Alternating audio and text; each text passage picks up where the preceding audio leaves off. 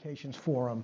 This, I think, maybe go, will probably go down in my uh, memory banks as my favorite forum because uh, our guest today is an old friend of mine and uh, uh the individual who I think, in my own experience, in the 20 years he was at MIT, had the largest impact on the institution of any colleague I've known in the humanities.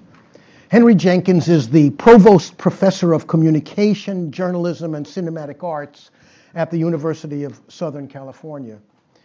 He, he arrived at USC in 2009 after 20 years at MIT, where, among other things, he was the founding director of the Comparative Media Studies program and held the uh, endowed chair, the Peter de Florez Professor of Humanities chair. Uh, he's the author or editor of at least 12 books. The number may have changed uh, uh, in the last um, six months uh, because Henry is one of the most prolific writers uh, uh, in media studies, as well as an immensely influential teacher and blogger.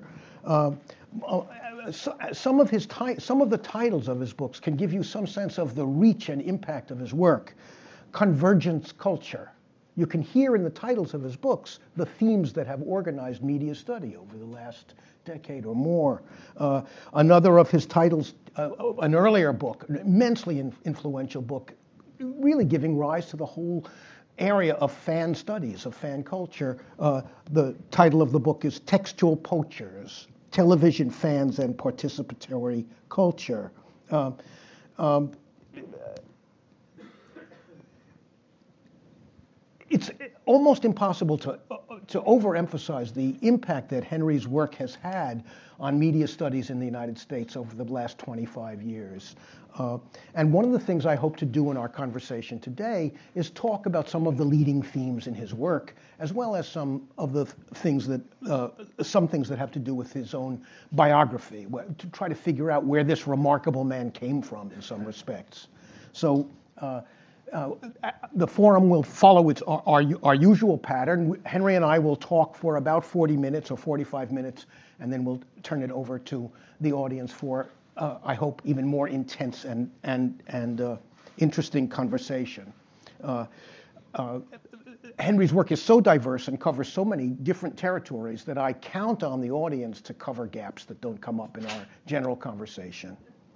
Um, Henry, maybe we couldn't start by uh, asking you to, uh, I'd like to start by asking you to think back, and I'm motivated here by this, by, by a, uh, what is in my memory one of your most beautiful pieces of writing, uh, the commemorative obituary you wrote for your mother. And in the course of reading that, I came to a much clearer understanding of how your early life, your childhood, and your and uh, before you and your your, your years in, in, in, in high school uh, already had uh, uh, uh, showed qualities that defined the work that came later. And I wonder if you'd talk a bit about that.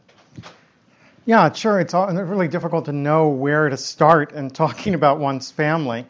Uh, one place to start would be to think about a, something that's hanging on the wall of my office at USC that was not hanging on my wall here, but there's a picture of Pogo, Walt Kelly's comic strip character. And this was a picture that had hung on my father's office at Georgia Tech when he was an undergraduate student there in the 1950s. It was drawn by my mother, who carefully recreated it from Walt Kelly's original artwork.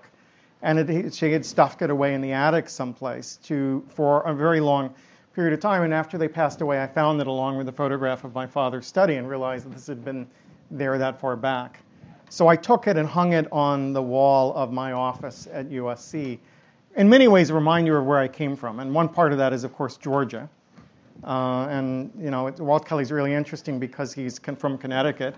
He never lived in Georgia, yet he was accepted by Georgians in the midst of a period of great regional divide as someone who spoke in the voice of Georgia, who captured something about the culture of the South. Uh, and that, that work had always spoken to me, and my father's well worn copy of the paperback versions of Pogo were very, very important to me growing up. And a, me, a point of connection for me to my father, who was in many ways a very practical man. He went to Georgia Tech, he was trained as an architect, he ran a construction company. He had a very applied sense of the universe. And I remember at one point he came to me and we were traveling together. He pointed to a building, a church that he had built in his construction company, and said, See that? That will still be here in 20 years. So, what are you putting your name on that will still be here in 20 years? Well, last year, the 20th anniversary copy of Textual Poachers came out, and I feel a certain sense of pride that, as Victor Hugo said, holding the book, this will beat that, right? uh, that the sense of a continuity uh, is there and a way of responding to my father's. But my mother also was an artist, right? And she never would have called herself that. She was always doing crafts, she was always making things. But the fact that she was well, able to draw pogo in such a convincing way uh, and create something that I still value as a, as a work of art to the present day says something about my mother.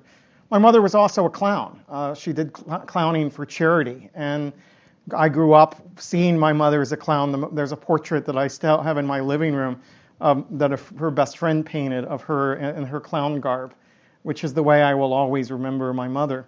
So when I was on the Donahue show years ago and got beaten up trying to defend violent video games and called my mother on the phone rather sheepishly because it had been a humiliating process and she looked she her line to me was you forgot to make them laugh and it was and more importantly i forgot to laugh myself in the process and so that's the advice from my mother that i always remember um, so the, that picture in some way embodies an awful lot about them. They were both very active in the church, the Baptist church. Um, and part of their philosophy always was that if someone in your community asks for your help and you can give it, you're morally and ethically obligated to do so. And that's a philosophy that I have lived through, lived with for most of my life. The challenge is they were doing it in a small local congregation, and I do it in an age of global internet. And so the demands, the potential of what your community is, who's asking for help, how much help can you possibly process in a day, is, is shift pretty profoundly. But there is a sense to me that when I think about the choices I make as a professional, they're very much governed by that commitment to community, to service, to trying to give yourself over to other people. And if you can help someone, you're an obligation to do it. It's not, it's not uh, do I have the time? Do I have the inclination? It really is your, do you have a commitment and that was very important. But my father and mother never really got the media studies side of this. Um, but when I was about to go off to grad school, my grandfather pulled me aside and took me into his tool shed, and he had, which was full of wooden crosses he'd made and metal he'd done. He was a sheet metal worker, uh, and he he said, "I wanted to give you this," and he gave me a check, not a significant amount of money, but enough money that meant something for him, who was living on his retirement funds and, and so forth. And he's recalled the experience he had of leaving the farm in rural Georgia, going off to World War I, and making the decision when he came back, when everyone in the family expected him to return to the farm, to move to Atlanta to be part of the city. For him, that was the connection he made to me going off to graduate school. And he, on, deep, on some levels, understood more deeply than anyone else the choice I was making to leave the South and go to school and study something that no one around, no one in my family po- understood what possibly, how you could possibly imagine you could make a living studying popular culture in, in graduate school and going off with a PD, PhD someplace, to, as my father would say, one of those, one of those doctors who can't do you any good. Uh, and that, that sense of going off to was, but my grandfather, that connected to my grandfather. So when I get to grad school, one of the first things that I read that was really deeply significant to me was Raymond Williams' essay, Culture is Ordinary, where Williams is describing his journey from the farm country, from the rural hinterland, from working class background into elite institutions and the choices that he made and so forth. And what I admire most about that essay are, first of all, the ways in which Williams refuses to forget where he came from, that Williams responds to the experience of those people whose taste may differ from his post education, whose background and goals differ from his, but he feels, still feels a connection to and a deep respect for the ordinariness of culture, the ordinariness of political voice, the importance of respecting those voices and bringing them into the conversation. And secondly, his refusal to accept theories that clash with his own lived experience. Right? There are places in that essay where Raymond Williams just draws a line and says, that's what I'm being taught in the school, but it can't, it doesn't make sense in relation to the life I've lived, the people I've known, the conversations I've participated in. And for me, the first phases of my graduate career were very much like that, that I was coming into grad school at a moment where the theory was all about subject positioning and the powerlessness of the audience and so forth. And I was looking for a way that respected the fan communities I'd been part of in high school, the, the kinds of cultural remix practices that I'd seen in my own family, whether it's my mother copying a picture of a comic strip and making it something personal that she gives to my father, whether it's my grandmother who was a remix artist because she was a quilter in Appalachia, that those kinds of experiences had to be respected by the theories that were there. And I kept questing, found cultural studies, found John Fiske, found Raymond Williams, and that gave me a language to talk about some of the things in my background that I had not, couldn't talk about in the theoretical vocabulary that was dominating media studies in the late 70s, early 80s. So there's hardly a, a, a, a, part of popular culture on which Henry has not written wonderfully in some sense. I, I, just from my own memory of things of his that I've read. Do you remember your essay on wrestling? Of, of course. Uh, I'm not quite that old that I'm forgetting my essays yet. no, but you, have written so much, I'm not sure you can remember it all. Yes.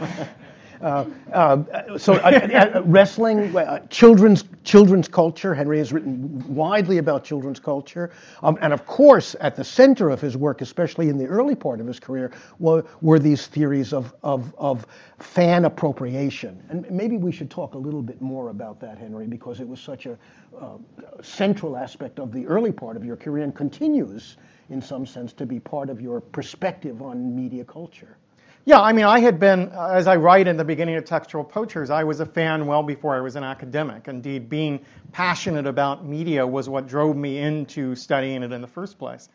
So, uh, I, the only language I have to write about popular culture is from the inside. And I don't, in fact, the nature of popular culture is it creates intimacy, it creates emotional intensity. Academics who try to write about popular culture from the outside, I think, miss so much about the phenomenon you have to write within its thrall. You have to write in relation to its place in our everyday life to me to fully capture why popular culture matters, what's the stakes are in popular culture and pop- popular politics.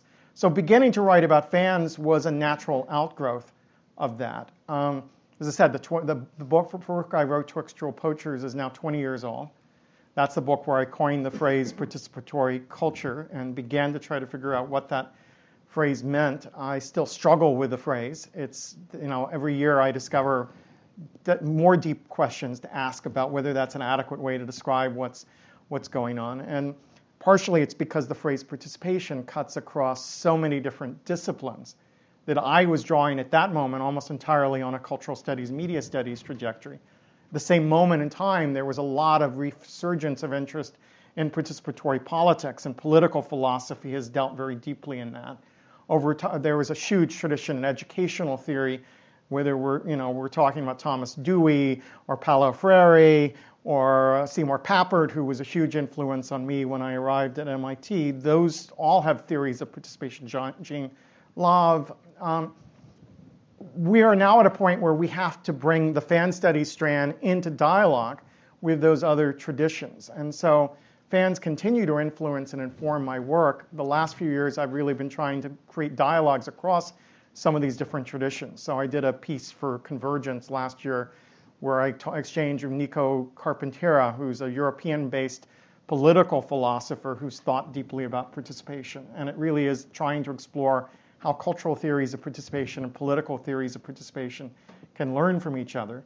Nick Couldry and I just edited a, ser- a series that'll run an international journal of communication that brings together about 20 scholars across a range of different disciplines talking through what we mean by participation, and it'll be divided into uh, creativity, uh, politics, labor, uh, education, and, um, knowledge and learning, and technologies and platforms. And we'll run over the next six months, once one a month uh, online really rich dialogue that has emerged from critical theorists, more, more emancipatory theorists, talking about what we mean for it. But for me, that my point of entry into that was, was through fandom, uh, and I think it's still a very powerful idea. At the present time, I'm really applying those ideas to thinking about participatory politics and youth movements, mostly in the United States, but around the world, where people are drawing on the language of popular culture and the practices of participatory culture to try to make change.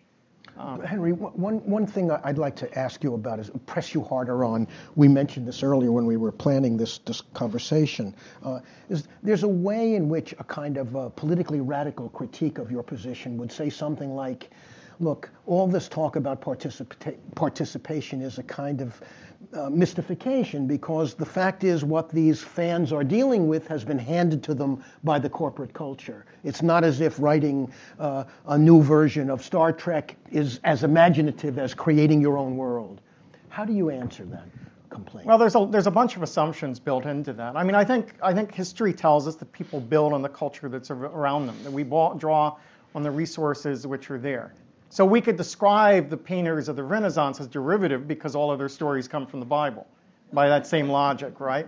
They're painting all this endless Madonnas and children, and they're not making up anything new and any new stories emerging from that. Yet we would say the measure of that is what, why it was meaningful to them, why it's meaningful to the culture, the aesthetics they brought to bear on it. So the, the fact that it's derivative to me is not the crucial question.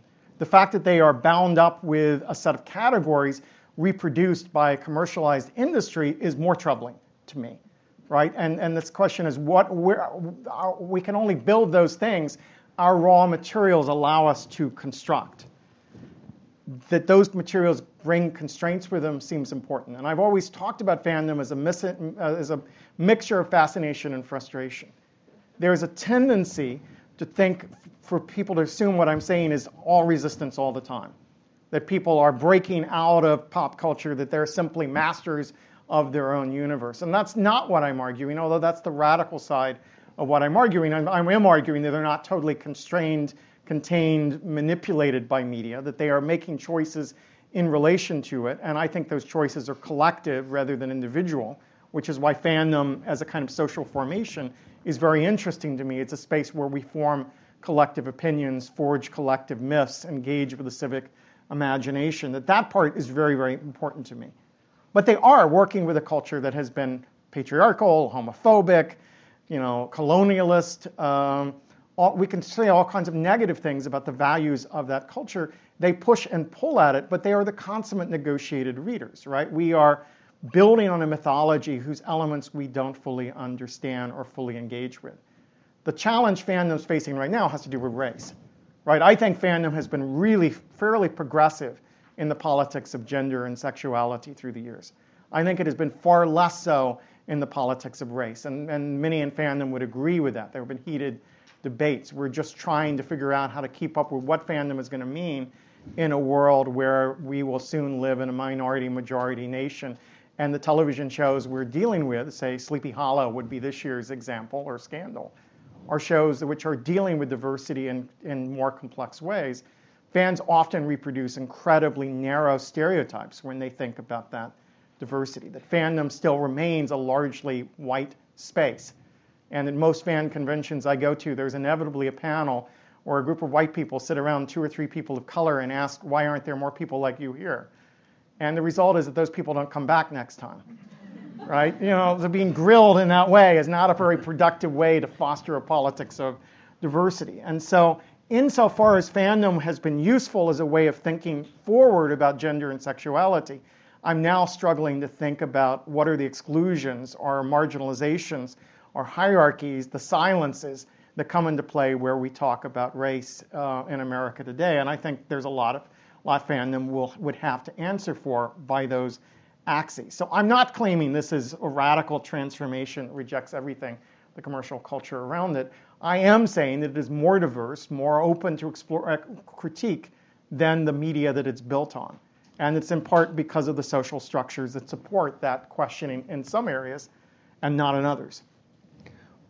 Uh, uh, I'd like to I'd like to sort of uh, almost pause in a certain way, although I think the argument about Henry's ideas will continue. But I want I, did, I didn't don't want too much time to elapse before we turn to uh, uh, your time at MIT, Henry, and we can I think continue the, the, discourse of your ideas. But look, in a way, what we what we were saying essentially was that uh, your your your, uh, your, your early years, your high school years, encouraged you or uh, uh, led you to certain forms of study later on that had to do with popular culture and the kinds of the kinds of experiences you you you you, you yourself had found so meaningful. Uh, we didn't mention science fiction or your dressing dressing up in goth outfits, which I regret. And I still imagine Henry the teenager dressed as a goth. Um, uh, uh, that would be a little ahistorical, but I did wear trench coats um, all the way through high school and did feel a strong connection with goth culture, especially post Columbine, when the notion of a trench coat mafia came into play. Right. So after that, I wore a black trench coat when I went to speak in high schools, including some that trench coats were banned, uh, and sort of daring the principal to make me take it off. Uh, and that spoke a lot to the politics of cultural self-representation that was going on in some of, in some of those schools. Well, so one way to make the transition to your time at MIT is to ask you about, uh, some of you may not know this, but among other things, apart from being a, a, riveting teacher, Henry was also a housemaster and had a much more intimate connection to the MIT cult, uh, undergraduate culture than most professors do. And I wonder if you'd talk a little bit about how you think your time at MIT not only shaped your own thinking and attitudes, but also more generally what you thought about MIT, your views of MIT. Well, for 14 years, I was housemaster at Senior House, which to my mind was the most robust community that I've ever been able to participate in. And it's a community during most of the time that was under siege by the MIT administration, who inevitably are spooked or frightened by the kind of radical difference that Senior House can absorb. It was, to my pride, one of the most queer friendly dorms at the MIT campus, if not the most friendly. It was a place where there was lots of experimentation with identity, where there's a strong kind of anti authoritarian or anarchistic culture. And it was a place that kept students sane and safe uh, who might not have fit otherwise within the MIT system. So, from my point of view, it was a culture that is worth defending and worth defending vigorously. So much of my time there was, was working with those students, and I learned an enormous amount from working with the students inside that dorm but also providing them a model of how to argue effectively for their own interest within a system that where they were often stigmatized, often treated as not really truly the card of MIT, and so forth, and helping them win battles and accept defeats in battles that were fought along the way as the administration sought ways to, in, to rein in what they saw as the darker sides of that, of that culture. Um, I, my sense is that they suffer, eh, suffered then and suffer now enormously from stereotypes that people at MIT have about what senior house is, what its values are, what its core system is.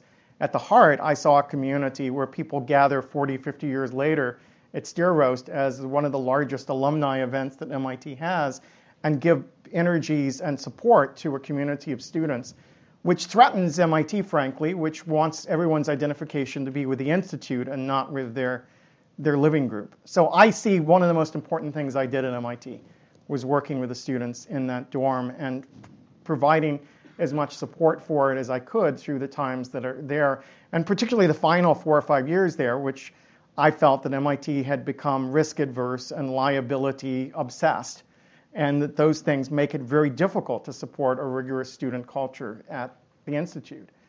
So I'm, I'm, I, I think it, it was, and my, how I worked with those students really grows out of being committed to cultural studies, being committed to an idea that, that there's dignity, there's respect, that our, our core values should be building community, supporting different diversity, and allowing people to explore and develop their own modes of cultural expression, even if some of them are unorthodox or radical from other people's points of view. It's also the community that supports the arts at MIT probably as vigorously as, you know, as any other part of the institute. Uh, the number of students involved in student drama, student music, student art production in that dorm is extraordinary, and all you have to do is walk down the hall of Senior House and see the creative expression that, that, that's taking, taking place there. So I, one of my biggest regrets, and I have two regrets about leaving MIT. One was leaving CMS, and the other is leaving Senior House. Uh, other parts of MIT, I have less regrets about leaving. Okay. Uh, talk a little bit about, about the way in which your time at MIT shaped your thinking, Henry. Well, I, I think, you know, I think to be at one of the world's, to be a humanist at one of the world's largest and most important technological institutions is to be a walking, talking oxymoron. right? You know, that there's a contradiction built into doing the humanities at MIT. But that meant that, but that, that's also the contradiction we face in the culture at large in a period of prolonged media change. Uh, the period of media in transition is the phrase that we both have put a lot of our energies into trying to explore. That is, if technological change is driving much of the changes of the culture, we cannot do cultural studies without understanding the role of technology in the culture. I was lucky to arrive here at a time that the foundations for what comparative media studies would be was built by people like yourself, right? That David has been a champion of, of popular culture, of television studies from quite early on, had assembled a team of gifted scholars from a variety of disciplines who were committed to doing multidisciplinary work about media and popular culture at MIT. And I felt really privileged to be mentored by you to be invited into that community and to make a difference. And that is foundational to what CMS became. We, you and I disagreed over the years on a number of things, but I think at the core, I, you know, one of the things I respect so much about you, David, is your own commitment to the dignity of everyday people, Thanks. to the importance of citizenly discourse, to the value of multidisciplinary work, and particularly to the role of history in understanding media change. And so those I never thought my admiration for Henry would be increased, but, but, So- it, but it's happened. you know, and so finding myself in that, much. finding myself in that context paved the way for what we built. And then the partnership with William was every bit as foundational to building a notion of what comparative media studies could be. That again, I have such enormous gratitude for everything I've learned from David, especially in the, or from William, especially in the international arena, especially in terms of historical perspectives, especially in terms of his, his, his dip- diplomatic ability to diffuse problems. Uh, at a time we used to joke about the problem du jour, you know, the problem of the day as we were struggling to hold this thing together and make it work. And I think the greatest greatest thing we've accomplished is the quality of our students. And I now work with a number of CMS students on the West Coast. I see them all over the world. We trained a generation who we wanted to think beyond academic careers. The goal originally was about 40% going into university post, 60% into other things to be leaders in those other areas.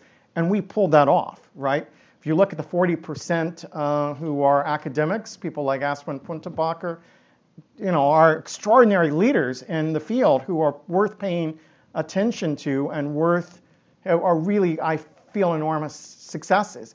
But if you talk to the people in industry, we have people at the top of Etsy and Kickstarter, some of the companies that have been transformative in the recent digital economy. We have people in key roles in educational technology. We have people who are pushing forward transmedia storytelling in a variety of ways that they came out of a program that had a commitment to application as well as theory. And the phrase applied humanism was a controversial one while I was here. It still should be a controversial one. It was never meant to be an easy phrase. But I think we've created a generation of people who embody that in their work and are still in contact with each other across silos, which is very much what we set out to do. And so my work has partially been about fostering those those students, and I now carry those ideas with me to USC. So I taught in the fall last year a course on, on how to be a public intellectual, essentially. And it really was looking at how to do a public-facing dimension of your research, how to help young people, the, the PhD students learn to communicate more effectively through the press, through blogosphere, through op-ed pieces, how to be committed to opening up a dialogue with the public about their research. And we, a number of the people we brought through were people like Sam Ford, like the folks from the Ed- Education Arcade here, who have done the really groundbreaking work, thinking about how we mix research into practice. And so that dimension of CMS is also something I carry with me from MIT to the other work that I do, and it's something I think about every day. One of the things that uh, I learned when I was talking to Henry, preparing for this conversation, is that uh, one of his m- most recent and interesting gigs is that he's on the jury for the Peabody Awards this year. The Peabody Awards, as some of you m- must know, are, are, are awards given to television and radio uh, uh, programming, both uh, fiction and nonfiction programming of all sorts, and they're among the probably the, the most distinguished television awards uh, uh, of their kind. Uh, and uh, it seemed to me that, uh, uh, and Henry had mentioned to me that his work on the Peabody jury had re immersed him in a tremendous amount of contemporary television and radio. And we thought that might be an opportunity for us to talk a bit more about issues that are at the center of his work, but also in some degree my own perspectives. Uh, uh, so, Henry, uh, let's begin by, by, let me begin just by asking me what, what your sort of general impression is of the welter of new material that you've been looking at. Has it, has it changed your sense of the media landscape in some ways? Well, I, I, it's been an extraordinary process. I mean, to be a jury member keep in mind there are about 2,000 entries that come into the Peabody Award group to, to, measure. And all of them have to be seen by at least two members of a 14 member jury.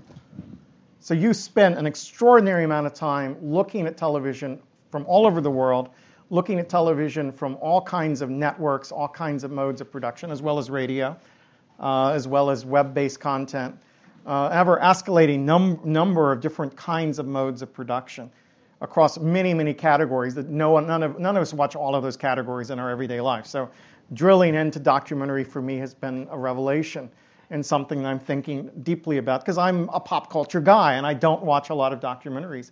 The overall quality of what's being produced is extraordinary. I mean, I think that, and you're seeing groups like Al Jazeera, which really Al Jazeera America, that just started as a network less than 14 months ago, produce consistently high quality work which is asking questions that no other piece of American media is asking, and doing it with the highest professional standards from the West, but not necessarily beholding to the same frames that we see in US based, have seen in US based media before. That's extraordinary to see. We're seeing massive numbers of documentaries that go briefly through the theater and go directly to the web, to, the, uh, to television via Independent Lens and Point of View and dozens of other series that are showing documentary. We're seeing quality drama. You can't even count the number of quality dramas that are produced right now across a range of genres. You're seeing the explosion of and diversities too. and platforms, right? Yes. Yeah, so, so I, and I think I was telling you just a little while ago over tea that that I think when the history of television is written, the last 18 months will represent one of those tipping points where everything from the Kickstarter funding of Veronica Mars to the role of Hulu Amazon, Netflix, um, so Xbox in production and distribution of television are changing fundamentally what we mean by television in our culture and what counts as quality, whose interests are represented. And we're starting to see things like Sleepy Hollow, as I mentioned earlier, represent diversity in fundamentally new ways. Sleepy Hollow is a massive show, but uh, at the same time, it's got it's a it's a show that's got more minority cast members than the white protagonist, uh, and which is forcing it to deal with the black family in a totally different way than I've seen on television, to see the multicultural ra- workplace in ways we haven't seen on television before. And because it goes back and forth in time to represent the history of race in America in radically different ways, to introduce black history during the Revolutionary War period, is something we can discuss and represent on American television. So everywhere I look, I'm seeing incredibly great things. Now, we were arguing that this may could be just a transitional moment. And right. My, my theory is that we may be in a moment like the moment of the 1970s for American tel- movies, that is say, an astonishingly rich moment, the moment of you know uh, all those uh, remarkable films. Partly a function of the fact that television had become so dominant that the movies were liberated in a certain way, but it didn't last. And I'm wondering whether or not you know. And then what happened in the 80s and 90s, where Star Wars and Schwarzenegger movies succeeded all the wonderful films that had been made in the early and middle 70s. I'm so, wondering if that's a moment, like if we may be in such a moment of television. So we always are the glass half full, glass half empty duo up here. But I think I think there's I think that there is some truth and some value in wondering what are the conditions which will sustain the level of cultural production and creativity that we're, ten, that we're seeing at the present at the present moment. And I think that's a very real question. So one analogy to the 70s that would be interesting is whether broadcast television is now the, the, the Dr. Dolittles and you know the, the big bloated Hollywood epics that yes. were being coming out alongside of which the Mean Streets and the right. Nashvilles and so forth are defining their identities. And if the web and web production, which is lowering the cost, lowering barriers to marketplace, and is resulting in more diverse producers entering the system, are the, the kind of challengers, the guerrillas who will challenge it. And so what comes out the other side, particularly post Comcast merger, is something to be very concerned about because the Comcast merger could signal some of the concentration in the digital sphere that many of us have been concerned about, or at least the death of net neutrality, which will then make the participatory dimensions of the web harder to achieve and sustain. So there are danger points to pay attention to as we think about that, that level of creativity. We know that change is comes in jerks, right? It's not, it's not a revolution that's one and then we go on. It's a series of evolution, and so there's progress and regression. There's there's pushing there's people pushing for new opportunities, some of which are achieved, some of which fail fail to materialize. So it's easy to be an optimist at any moment because you can see all the change that's possible. But it also realistically, if you look at the larger view, there are going to be pushbacks and some of the changes that we're seeing right now may not be sustained. Well, Henry, let me ask you to comment on something else we discussed briefly earlier, but I think is really worth expanding on. Uh, we ran a conference, uh, uh a media and transition conference after you left, uh, devoted to what we called the instability of platforms. It was called, uh, uh, it was called Unstable Platforms, the Peril and Promise of Transition. And uh, uh essentially, what we're talking about there has to do with the sort of immense variety of ways in which, uh, uh, let's li- limit ourselves just to narrative forms, are being delivered today. And this instability is it, it potentially very disturbing because it's it, it, it, seems unending. I wonder if you have a comment about that. Well, I mean, I, I, we can think of a, several ways in which it's potentially disturbing, as well as ways that it's potentially liberating. Uh, one would be the inability to archive what's being produced. Right? It's already easier to write the history, the history of the first decade of film than the history of the first decade of the web. We are not holding on to these things. If the platforms are constantly changing, chapters of our history will be lost, and our ability to understand the past as someone who studies comics, we're just now getting to the point where comics have forcefully reclaimed 100 years of cultural production as a canon that we can actually draw on and make sense of the history of the medium and that artists are building on and quoting in ways where they count on a literacy of their readers to understand what's going on.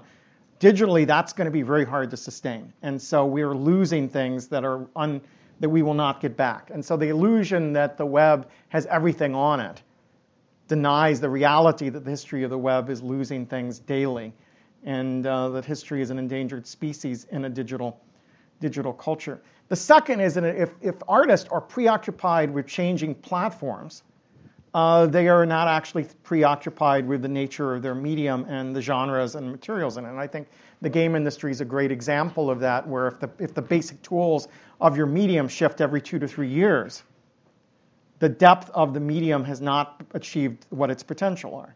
You know, as someone who was an early to proclaim games as a potential art form, it's continually disappointed by the superficiality of the stories and experiences that are offered us by games compared to the technical sophistication. So the technology is growing. Our depth of understanding of the media or how it can express the world is not, has not matured. And that, I think, is a deeply troubling development. And I would argue technological instability plays a crucial role in making that, you know, making that happen. That said, I also get very excited by the kind of unexpected juxtapositions of media that are possible in a moment of change. And my fascination with transmedia is partially the idea that we're seeing new combinations of media, new mixtures of affordances, new kinds of experiences, new experimentation that is incredibly rich. And we're seeing deeper and great things. So I would say the Lizzie Bennet diaries last year which takes uh, Jane Austen's Pride and Prejudice and translates it into the world of social media, was a profound intervention, right? That it's in mixing webcam footage with Twitter and so forth. It actually tells us something interesting about the world that Austen's describing in the politics of reputation, of gossip, of social connection, and so forth. That it found a way to use these emergent forms to reopen an older text to a new generation and viewers. there's a real lesson there me- about the nature of media transition, isn't there, Henry? Because the older text is stabilizes in some stabilizes the process in some sense. It's as if it's as, it, it, it shows you that tr- transformation always has elements of continuity in it. Yeah, so it's it's no accident that it's drawn on, but it's also no accident that it's deeply disrespectful in tone yes. to a kind of heritage version of Jane Austen, right? I mean, Lydia, uh, you know, is a, is, a, is a fascinating character who speaks in contemporary slang and really knows how to play to the webcam. Those kinds of characters, the connections are there if we know the original text. The, they open up a way of understanding that text to new readers. And the fact that it's a story told across dozens of channels, then the, the reader puts those pieces together and has the experience of an epistolary novel of sorts, right? Of these different kinds of textual systems being brought together. Not that Austen wrote an epistolary novel, but the form of the, this early history of the novel is reproduced here with. There are plenty of letters in her books. Though. Yeah, yeah. So I, so I think there's very interesting things that are happening right now because of the instability of platforms, even though I share the sense that there are several dangers attached to in the, the, instability of platforms. If, if you um, we're thinking about uh, the experiments in narrative that, that, that you've paid attention to over the course of your career. Are there one or two, especially recent ones, that you would uh, point to, especially that seem, seem uh, to you really significant? Now, I'm thinking about some of the programs that you, that you had mentioned to me earlier, for example. Uh, well, which well, well, for example, uh, uh, House of Cards, as an as an instance. Well, I mean, I, I, I, I there are so many rich and interesting narratives. I'm struggling to try to figure out which ones we pay attention to. Getting back to the Peabody thing, one of the struggles that Peabody deals with when it comes to the web right now is whether text is the best way to describe the new sets of practices, right? So Peabody gives awards to distinguished text. If you think the era of interactivity. So I'm, I am replacing Janet Murray on the Peabody board as their digital person. Janet Murray's work deals with interactivity. She's still in a world where text or what def, or, or what defines it, right? So it's the interactivity of the text. How to how to how does an interactive text create set of structured experiences that readers have? I'm about participation. So I'm trying. I was trying to get the board to think about something like the phenomenon of nerdfighters. Uh, John John and Hank Green, who do YouTube videos that have been incredibly effective at creating political awareness, social mobilization, social sensitivity among young people. They explain everything. They just put up one about uh, what's happening with Russia and the Ukraine uh, in five minutes on, on YouTube that really lay it out in a language that young people understand. But it's not one text, it's not one program. They produced a variety of texts that distributed across a variety of media channels uh, including both written word and audiovisual material. They're a novelist, and one of their novels about young people and cancer have just been turned into a film that's coming out later this year. So, how does the category of the Peabody recognize the contribution? Beyond that, it's not just their writing, it's thousands and thousands of nerdfighters who've made their own videos responding to the provocations they've offered. Once a year, take over the top ranks of YouTube to call attention to social causes and charity. So does that is so, that a is that something Peabody can give an award to? So are you thinking about a new category, like a, a, a process category, or a? I don't know. Can we think about can category? we think about distinguished process in a way that's very different from what journalism could be thought of as a distinguished process?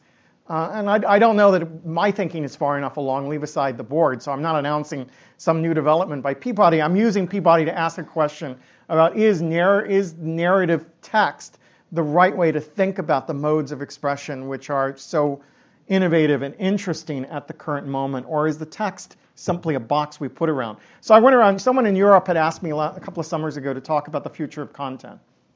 And one of the things I discovered looking at content, which is an awful word and we use in stupid ways, well, if you look at content in the dictionary, content is that which is contained, as in a table of contents or the contents of a bottle.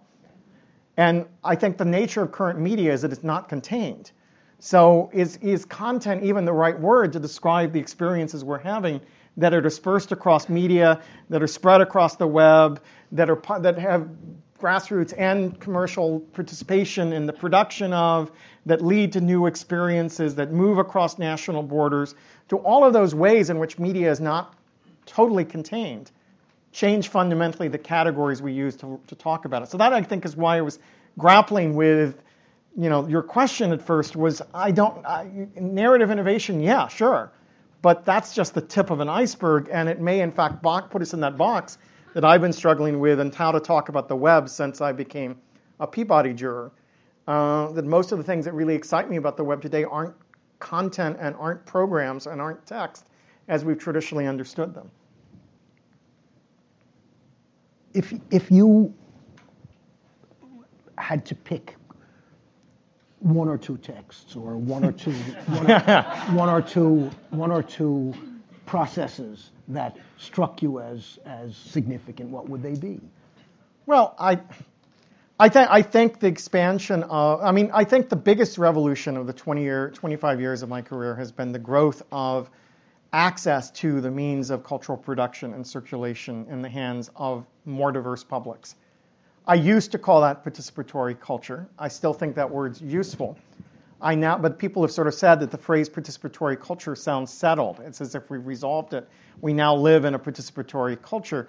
I now talk about a more participatory culture, which implies movement, change, borderlands, that we are moving, that there has been definite progress toward a world where more people have access to greater communicative capacities than ever before, but many people are left out of it. And so I'm excited at what's happened already as we've diversified who produces media in our culture and the ways in which that stuff collides with mainstream media and forces mainstream media to respond in different ways. Um, that would be, for my mind, the process that, it, that excites me the most. I'm excited by something like comics, which has gone in the 20, 25 years that I was in my career from something that would have I remember when I first got here, Watchmen was coming out and Dark Knight Returns was coming out, and I was sitting down with a editor from a university press who was asking about it, and I went on a long riff. As you can see, I'm capable of long riffs. I went on a long riff about what was exciting about those books, and she listened intently, and then she said, At the end of the day, they aren't they in the business of making money?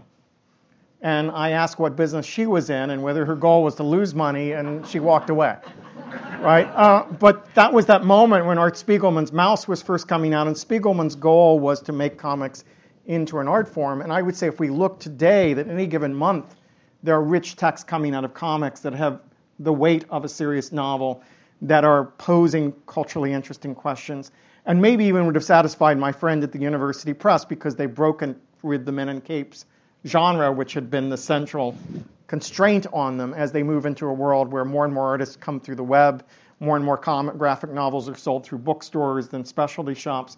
The explosion of that market, I think, and the shift in cultural hierarchy that that represents would be another key key change. Um, and, and, and television terms, it's television, and television has also undergone that process. What, you know, and I think that we can have quality dramas that look like Downton Abbey and our own masterpiece theater, well, we can also have quality dramas, whether it's Breaking Bad or Orange is the New Black, uh, that come from different places. And we can have quality dramas that are also genres, right? So that, that, that are in space or in courtrooms or in doctors' offices or whatnot.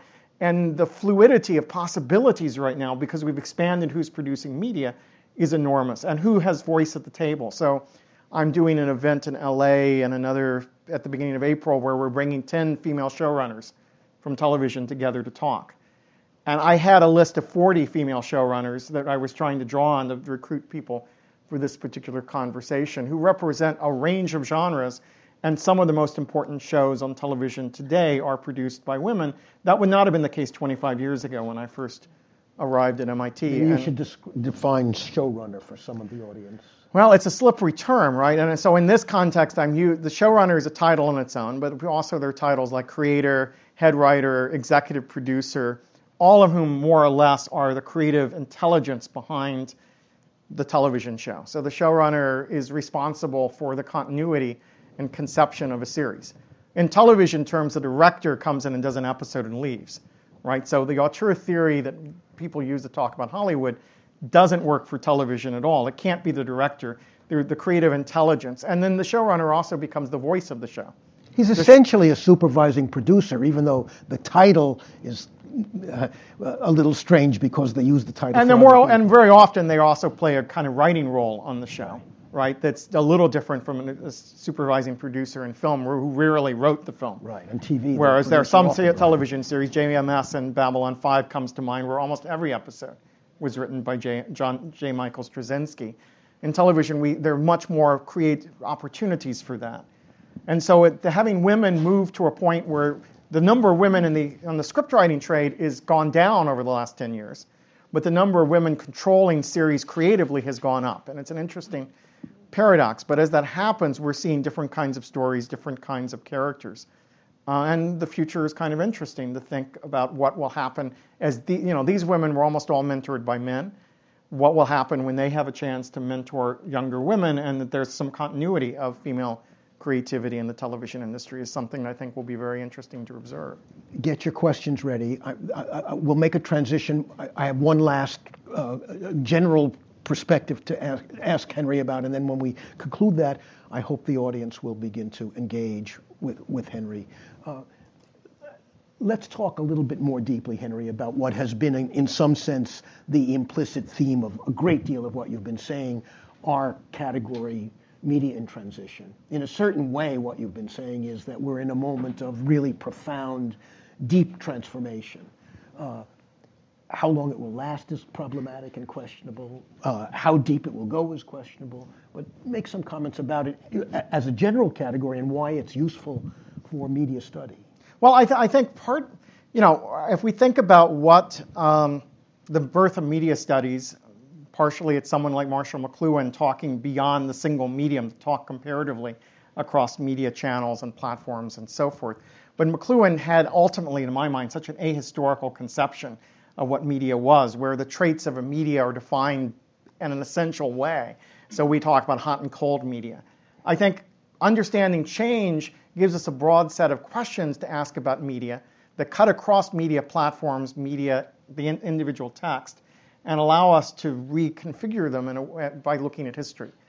So, you know, media change is a question we have to address about the present moment. It's future looking. It's, it's about it's about where things are going. But the only way to answer that question is to look backwards to the past and to see the connections between our current moment of media change and earlier moments where transformations took place, whether that's the shift from orality to literacy or the Gutenberg printing press or the Gutenberg parenthesis is, has been discussed often at the media in transition conferences, or whether that's uh, the birth of the novel or the explosion of new modern mass media, the late 19th, 20th century, or you know, the shifts from broadcast to cable. There's so many moments of media change that give us insights that we can use at the current moment. So, to my mind, the phrase media in transition, what's given it its power is that it invites us to look both back forwards and backwards at the same time, that it encourages us to think about the future through the lens of the past. And the strength of that conference in particular has always been the bringing together of historians who work on all different time periods with people who are doing cutting edge work looking at digital media that is just emerging or hasn't even fully taken shape. We can talk about an anticipatory aesthetic and the way Janet Murray, who I mentioned earlier, was really thinking about how do we imagine new media based on the early experimentations, how do we predict or anticipate where media might be going aesthetically? We're also are talking about social change or political change or economic change that's wrought that's part that media is part of. The challenge is how to do it without putting the technology at the center, right? And so I try very actively in my own writing to never use technology as the noun of a sentence. You know, that it should not be the active subject. It's not technology does something. It's not technology does something to us. It's what do we do with technology? How does technology fit? How, how do we fit technology into existing social and cultural structure? And how does technology become the battleground which, which competing bids for change get fought and negotiated? Not technology does things, but we do things because techno- we have access to technologies we didn't have before. And that's where a study of media and transition seems to be a very, very useful concept. Audience. Maybe you should go to the microphone so we can hear you. See the microphones on either side, people? How do we find out about the event in LA? Uh, I'm probably going. I will probably be announcing it and a second conference that's the following day. That's going to be at UCLA on the futures of television. We'll announce them through my blog at henryjenkins.org, probably Monday. At best guess. I'm trying to collect all the biographies from the women, and I, their officers are slow getting them to me. So it'll be some point next week. We will formally announce it and set up the registration process. For any of you who have access to LA, well, there'll be two days of events. The the women Women Make Create Television event, which is sort of made as a joking tribute to Richard Schickel's, the men who make the movies. and the future of television, futures of television event will be back to back. So two days of interesting thinking about media and media change from folks inside the television industry. It would be helpful when you uh, ask your question if you would identify yourself. People, microphones on either side. So go and go up, stand at the microphone. No, I want you to because they're recording. Is the key thing. Because you, they're being recorded. We'll start over here with Ian. Hi, uh, Ian Condry, uh, CMS. Thanks, Henry. It's great to have you back. Um, I wanted to hear more about this uh, politics and participation and sure. pop culture issue. I, and I, am you mentioned Nerdfighters. I'm curious to hear about if there's another example or two that particularly exemplifies some of the possibilities for what can happen there. And related to that, I, am very interested to hear your thoughts on these questions of crowdsourced production and exploitation. Um, and, and, it really, it, it's very striking to me how if you have a world where people are producing things and no money is changing hands, then one of the things people say is, well, shouldn't they be paid for this? You know, and, and shouldn't people get a little money for this if other, some people are profiting? But then as soon as some people start getting paid, then somehow it's exploitation for everybody, or either they're paid too little, or the people who aren't paid at all. And there's an interesting kind of uh, paradox in there because I always hear, well, people should be paid, but then you realize it's when people start to be paid that exploitation really comes to the fore. So I know you've been thinking about it. I'd be really yeah. curious to hear your thoughts. All right. So yes, help, I, I, hope I can remember both questions long enough to answer them. The, poli- the politics question. I've been part of the Youth and Participatory Politics Network that the MacArthur Foundation has set up. It's about a dozen scholars from all over the U.S., multiple disciplines, quantitative, qualitative research, really trying to get a deep dive into where American young people are in terms of their political and civic activity. The news we're getting is generally, I think, optimistic, both in terms that more young people are care about the society around them, are taking various kinds of actions to change the world, uh, and, the diver- and there's more diversity there and, and more e- equity across some of those activities than might have been advantage, uh, imagined by uh, previous accounts. Robert Putnam comes immediately to mind, but Malcolm Gladwell also comes to mind as skeptics of this. And we're proving it quantitatively, we're proving it qualitatively by deep diving. My team at USC is writing a book, which tentatively is called By Any Medium Necessary, um, which is about sort of critiques on the one hand, the idea that, that online politics is relatively superficial, the whole slacktivist sort of notion. On the other hand, the idea of a Twitter revolution. So my, my, our notion is that, our that the groups we are studying are committing politics by every media necessary, the word necessary being the key part of that sentence. They're using a variety of tools that are appropriate technologies for the communities they're trying to communicate in, and they're doing certain functions by face-to-face and street protest and public art and print culture and radio and as well as some things that use Twitter and, and YouTube and these other, other platforms. We're more interested in how does participation take place and how, how is the civic imagination? What role does storytelling play? So we just did a, a webinar series with 20 young activists from different groups talking about the role of storytelling in their practice, the why, why telling stories through is such a central part how they approach. And the essence of it would be that young people today find the language of politics both exclusive and repulsive right? Exclusive insofar as you've already got to have a lot of knowledge of policy, policy wonk style knowledge to get involved in the process at all, right? And repulsive in the sense that it's so charged with partisan bickering and gamesmanship. So they're turning towards stories to express a shared cultural understanding of what political change might look like and using those stories to mobilize, to educate, to translate the real world into a language. And many of those stories come from popular popular culture. Um, so I just saw a video this morning. Someone sent me of I don't even know who, who put it out of a first world kid looks like you looks like England undergoing a, a, a, future war, a science fiction war where you know the society the society is being bombed. She's being hurtled from place to place. She's dealing with all of the problems of being a refugee, and you know and the, the catch line is just because it isn't happening here doesn't mean it's not happening in the world. And it's that pulling away of the science fiction frame. Or the Imagine Better Foundation took Hunger Games and pulled out all the, the, the politics for the Occupy era, uh, underlying that, and used that to express an alternative critique, especially of Revlon, say, which did an ad campaign where they celebrated the fashions and looks of the Capitol, sort of said maybe we should be paying attention to the districts. They now are partnering with labor organizations, particularly those for low income, minimum wage workers, fast food workers, in particular, where the three finger, uh, the other hand, the three finger salute from Hunger Games is going to be a central symbol in this movement that goes from the fan community to labor organizers who are trying to organize McDonald's and Burger King and Wendy's and the other fast food things. So we're seeing the vocabulary travel. We're seeing dreamers, uh, undocumented youth fighting for right, education rights using the metaphor of the superhero. We're seeing Muslim youth using talk radio, talk television themes, and uh, comedy to, to, express what it is to be is, uh, an Islamic, Amer- Islamic in America after 9 11.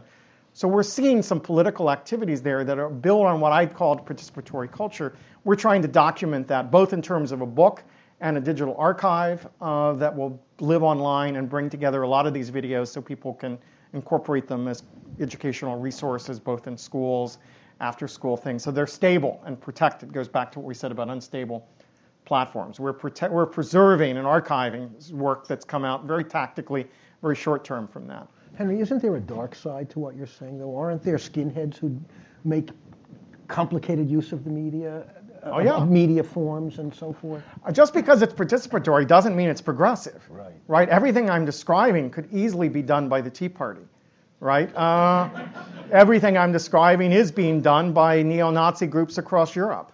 Right? I, that, that many of these groups have many of these groups have conflicted relations to popular culture, for example, right? That it's not a language that comes very naturally to you after 30 years of culture war rhetoric against against popular culture, but we are seeing it. And there was a kind of libertarian re- remix of Hunger Games that came out at about the same time as the Harry Potter version that was sort of not about economic inequality, but about government overreach in terms of trying to understand the story of the Hunger Games.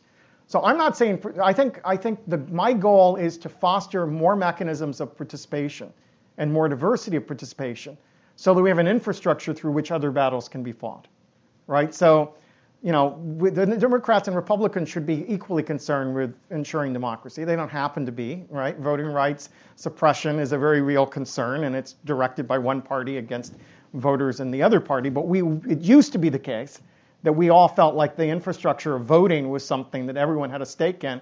And once you had the ability to vote, then we fought elections and we determined the outcome. And I would say, in the same way as we move toward a, a politics that's more informal, less and less governmental, that's more participatory, we create a space of free speech and free expression and collective organization, in within which then we battle over ideological divides that may be as, as equally deep. But I'm committed to fostering participatory culture more than I'm fostered a partic- promoting a particular ideology that may get in the way of building some shared spaces that allow us to pass through and fight over some of the key dividing issues of our time. Now, the labor question, man, I've, I've run on so long on that one. Let me, you're absolutely right that the, this issue of free labor and economic exploitation is an incredibly complex one that the book Spreadable Media, which I, our book, the book I wrote with Sam Ford and Joshua Green that came out of the Convergence Culture Consortium here, struggles with it a lot. And I, I'm not, as the books come out, I'm less and less satisfied with how we resolve it in that book. It's always the case that things get more complicated. But I think, yeah, that some parts of the web are, have been very much give, governed by gift economies or sharing economies. And it's not simply a matter of that being unpaid labor. So the solution is to put a, give them a paycheck that is you fundamentally alter the quality of that labor when you bring commodity culture practices into it. I always use the analogy you have a hot night with a date, gender of your choice. You make out passionately all night, you fall asleep, and the next morning you wake up and there's a $100 bill on the dresser. Right? Has money improved the relationships between those two people? Right? Was the problem of the inequality between men and women or the, the, the homophobia of our society all about whether someone got a paycheck or not? I don't think so, right? And so we, we have aspects of our lives that are deeply social, deeply civic. Goes back to what I said about community, whether in the Baptist church of my parents or senior house here at MIT, where those sense of communities take precedent over economic questions. The problem is that in our culture, gift economies or sharing economies exist in a context of capitalism. They cannot be pure sharing economies, pure gift economies. So there is no simple way out. In our culture, we know a lot about moving from between exchanges based on value to exchanges based on value. I give you money, you give me a product.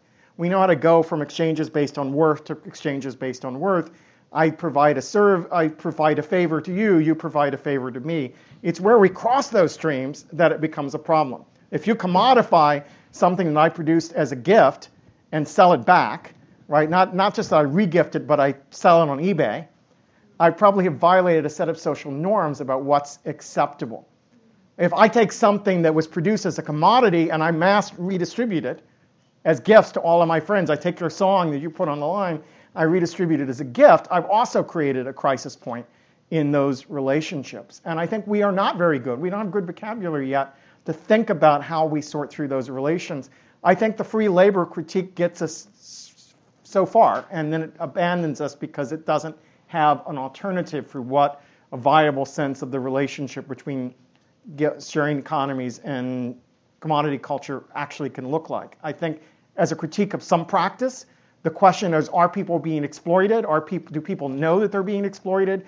Are the trade offs that they're making conscious choices that are being made and fully articulated choices? The, gift, the free, free labor critique goes a long way to help us ask those questions. Does it provide us with an alternative of how the, the interface between those systems of value could operate? No, it doesn't. I, and I think it tricks us into thinking just throw money at the problem and it'll go away. And I, I don't think that's, that's the right solution for these mismatches that we're seeing emerge in digital culture. Over here. Excellent. Um, is it working? Okay, good. Yes. Um, so, by the way, the answer to the hundred dollar bill thing is you take that dollar, that the money, and then you use it to uh, take your next date out somewhere really nice. Um, well, that, that's pass it forward. I like that as a, as a solution. Uh, what I was going to uh, mention is um, we, you actually talked about uh, online political uh, communities and um, and the kind of uh, guerrilla media that appears. And when that was kind of kicking up during the sort of, uh, I, I, would say, the the anti-mainstream media communities, or during the so-called Occupy age, which um, many, I would say, within my age bracket would argue the Occupy age might be might have been killed or or stomped or infiltrated by um, certain uh, higher powers. I guess uh, a question I would ask is uh, what are the chief values or exchanges that cause people to bring information that they found from a media space or a digital space into the real space, real life? I mean, I think, I think they're the same values which cause us to pass along media content in an online space. I'm not sure there's radical difference. We pass along media content to other people because we think it's valuable as a kind of social or cultural currency, because it's information that allow, in the case of Occupy, it would be information that allowed that community to more effectively critique the, the maldistribution of wealth in America, to take aim at institutions that are that need to be challenged and questioned and reformed. Uh, it, in the case of a fan community, it could be a vivid story or image that we think is good raw material for telling the stories that that community wants to express about race, sexuality, gender, and so forth. That we, it's about resourcing. It's about taking materials from one place and bringing them to another. Uh, and so the value of media for me is the conversations it enables us to have once we share that media with each mm-hmm. other. that it's about media exists as part of a conversation that we're having within within our culture. And I think that political conversations are one version of that. But there are other kinds of conversations we have that are perfectly mundane but very important about how we live our lives, how we protect our teeth from rotting out of our mouths, how we put food on the table, you know, all of the very basic things of being a human being are also important things that we talk about, and we often use media to talk about those things also. Thanks. Over on this, you have a follow up? I'm sorry. Oh no, I said thanks. Great. Over here. Um, thinking, Identify yourself. Okay, I'm Raiz, a student of Ian's. Uh, thinking about MIT and USC as media in and of themselves, could you compare them for us? How, how do the ideals change? Uh, yeah, I, I, I, think it's, that's, it's very, very interesting to think in, the, in those terms. I mean, I, you know, what I always loved about MIT was that MIT is the anti-Harvard. right? So it's and, and this is not about brand. This is not simply about brand, or university branding and differentiation. That insofar as Harvard was created as an uh, instrument of the American aristocracy, right? The the the, edu- the elites economically, educationally, and all of its values flow from that, including the notions of passing on, you know, legacy kids access to admission and honorary degrees and you know, pomp and circumstance. And what I loved about MIT and its mythology, but I think in its core, is that it's a meritocracy. That it was deep, you know, the fact that it refused to give an honorary degree to Winston Churchill after the end of World War II says a lot about MIT. That it's about, it, you know, that, that, that Harvard looks to the past and MIT looks to the future. Now, when we uh, differentiate that, and again, I'm painting in broad strokes, but I think it's largely true right? Uh, and that as we, as we look at USC, USC is a space that's still struggling to define what its identity is going, going to be. Um, it's moved dramatically from the University of Spoiled Children, uh, which has long been known of, which is the place where all of the kids of the rich who couldn't get into Harvard go, right? And so they're the dumber kids of the, of the privileged classes was what USC's reputation was for an extended period of time. I no longer think that's the case. I think the quality of students we're seeing at, MIT, at USC, on the graduate level, it's competitive, I think, with MIT. On the undergraduate level, it's not. But I think that we're seeing gifted students who worked hard and made good degrees and got, got enough clout, enough opportunities to make, make their way into USC. As their standards go up, the students have gone up its struggles is with the politics of diversity, right? And I have to, I think I've been deeply troubled by the racial politics of USC in relation to the city of Los Angeles since I got there. You, would have to be thick not to see some of the stuff that's, that's gone on there, especially when we pass through a, a gate, a fence that's been put around the campus since I arrived there that's intended to protect the students from the surrounding community and that seeing guards there ask every student of color who passes through to produce ID that proves that they belong there. Right? I don't see, you know, there was an incident here where the Extropian Club at MIT sent letters to all the entering women, women and people of color in one year saying you don't belong at MIT. And that was deeply troubling, and people at all level of, M- of MIT were troubled by that. I meet administrators at USC who are not troubled by the presence of the fence, who think this is a good idea and that troubles me.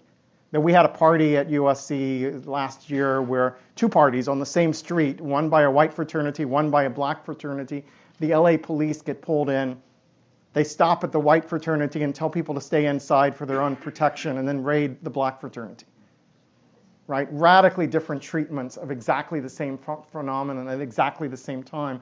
It is very hard to say that USC is done well by the politics of race, and yet it's surrounded by one of the most racially diverse cities in America and a place where racial politics has been as is really pushed to the fore. And so that's what I struggle with when I think about USC. By every other axis, I'm enormously excited to be there. I think there's a vision of the future that's multidisciplinary, that's collaborative, that allows, you know, that has much less bound to traditional structures of knowledge and you know, I see much less academic politics at USC, frankly, than I saw at MIT, and I, and I really value that. But the racial politics of USC trouble me in a very deep way, and I think the racial politics of MIT, are, while not non-existent, operate in very different terms. And I see U- MIT has dealt better with diversity overall than I think USC has done. Next question. Oh, I'm you first year graduate student at CMS, and as a student out of the path of academia, and I'd like to learn more about media producers, what their responsibilities and possibilities, because for, for now we heard a lot of talking about our children is good, our teenagers are well, and our senior citizens, well, I don't know. But what about the, you know, the producer side? What's your opinion on that?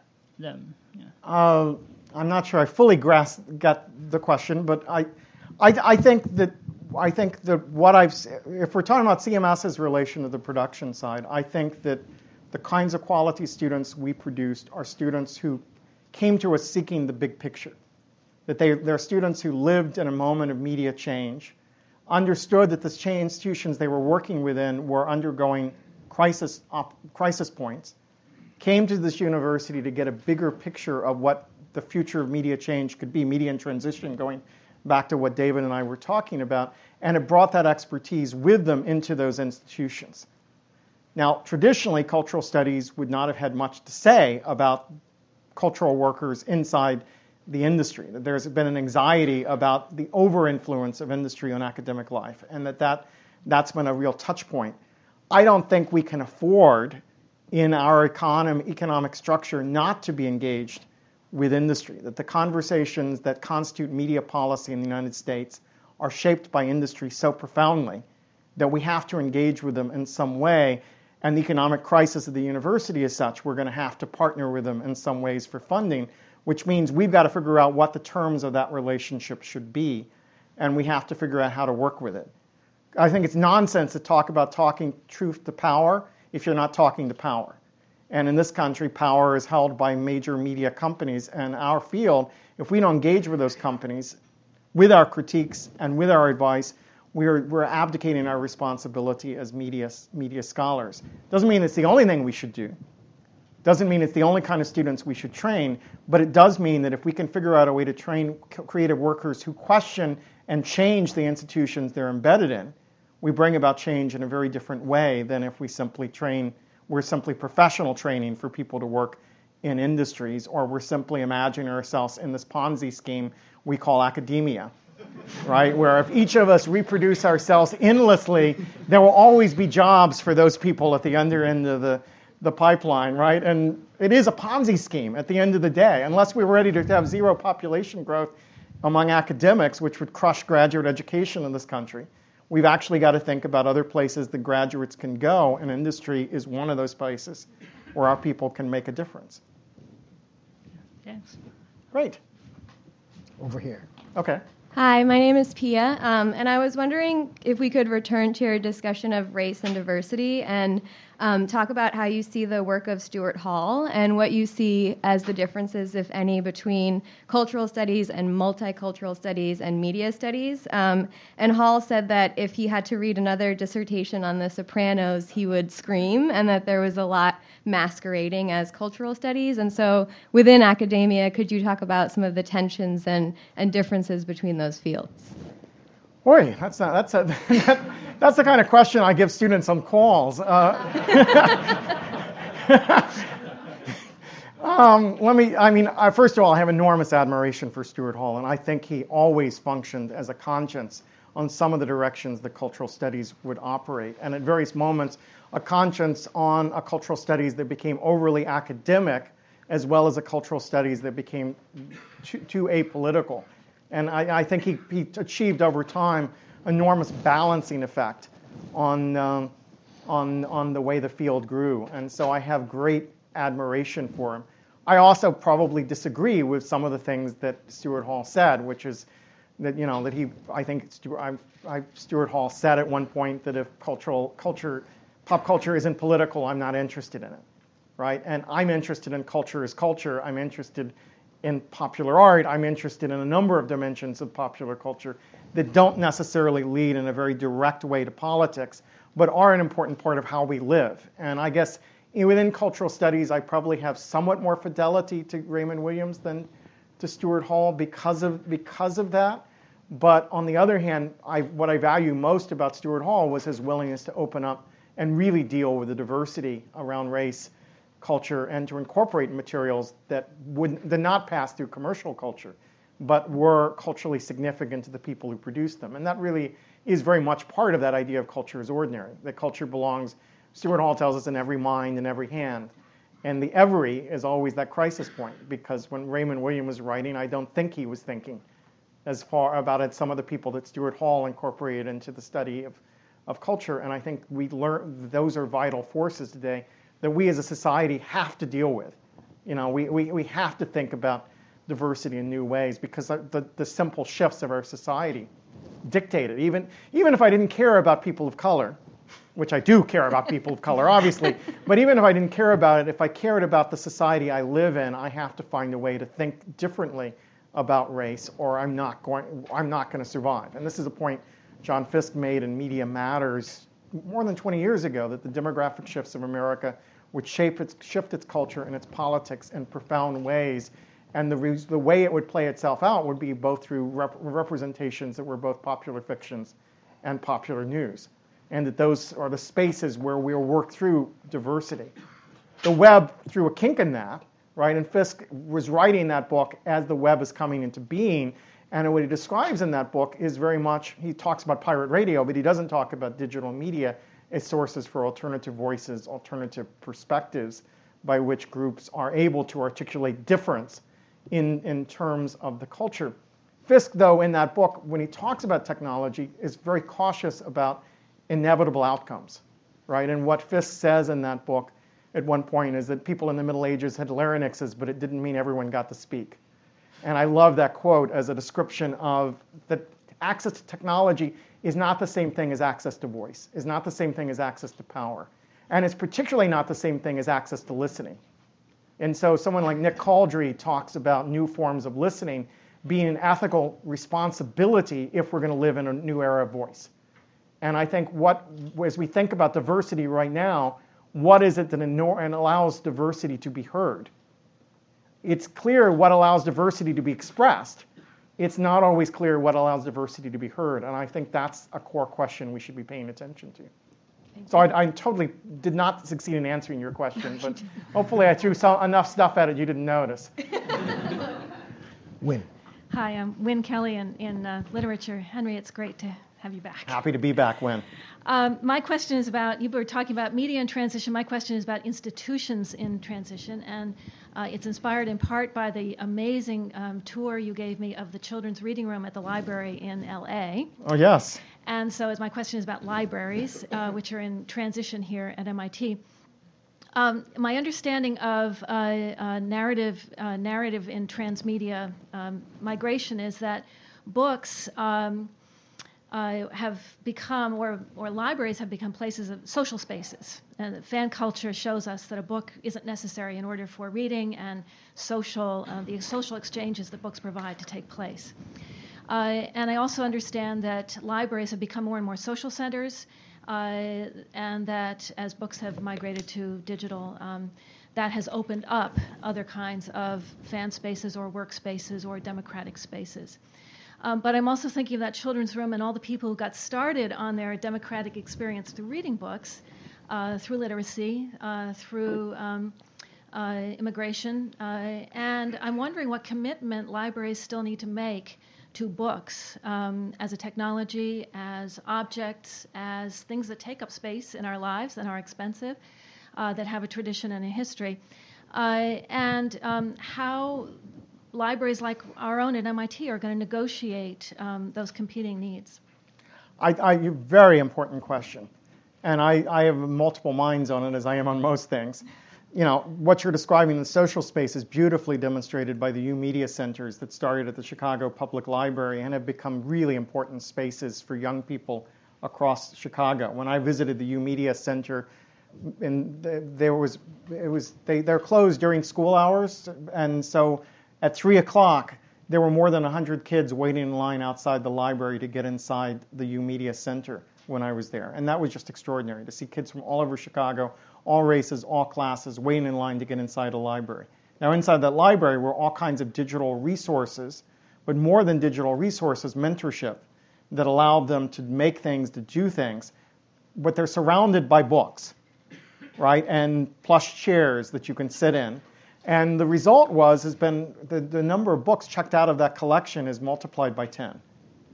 The enormous increase in books because kids are sitting there, their people are playing the computer, and they're waiting to get on the computer, and they pick a book off the shelf and start flipping through it and discover there's something interesting there, and they take it home with them. So the, the two are not necessarily opposed. That that's, that's a space where, in fact, we're seeing access to digital technology is leading people to use books in ways they didn't before. And books, as we all know, are marvelous things that we like to, to hold in our hands, like that have affordances that are really amazing. Uh, and I would hate to see those books go away. But the other part of it is that mentorship, right? And the fact that there are people there who can help them get better at things they care about and help connect their passions back to books, i.e., the librarians, are a very huge part of it. So just as I worry about libraries without books, I especially worry about libraries without librarians, who are our major resources and fostering dialogue with the culture around us, who are the coaches for the information age. And in LA, we've seen librarians get fired from the LA public schools. So we have school libraries that are well stocked and don't have librarians. Uh, and that the librarians only survive if they can, quote, teach.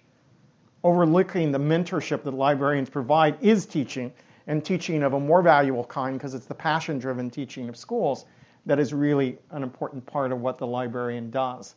So I don't know much about what's happening here at MIT since I left in the library, so I can't localize this, but this is an issue that's playing out everywhere, and I, I care deeply about the future of the librarian, but I don't think that the, the digital is necessarily the enemy of the print, and that the ideal space for me, my utopian space, is a place where those things can be combined in ways that benefit each other. Um, hi, Jason Lipshin, CMS grad student, also um, graduate of the University of Spoiled Children. um, right. Um, so my question is about the relationship between uh, sort of theory and practice, um, and by practice I mean media production within uh, graduate education, specifically in media studies. Um, I think one of the things that really interested me about CMS originally was the opportunity to both think about and write about media and technology, but then also get your hands dirty and create things.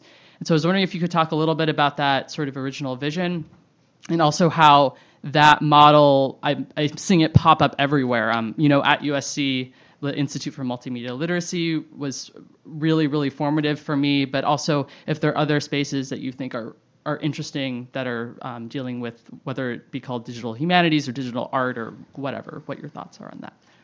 Well, while we're sitting here talking, elsewhere at the university, people are commemorating the death of Chuck Vest, right? And I, it brings, it's left me to think about Chuck Vest an, uh, inauguration, where Steve Tapscott, one of our colleagues in literature, read, read a powerful poem on a vision of, of what MIT could be, in which he referred to the MIT seal the man with the book and the man with the anvil who are not facing each other, right? As, as a sort of emblematic of the culture of MIT. And it was just such a powerful image that stuck in my head almost 20 years later, maybe more.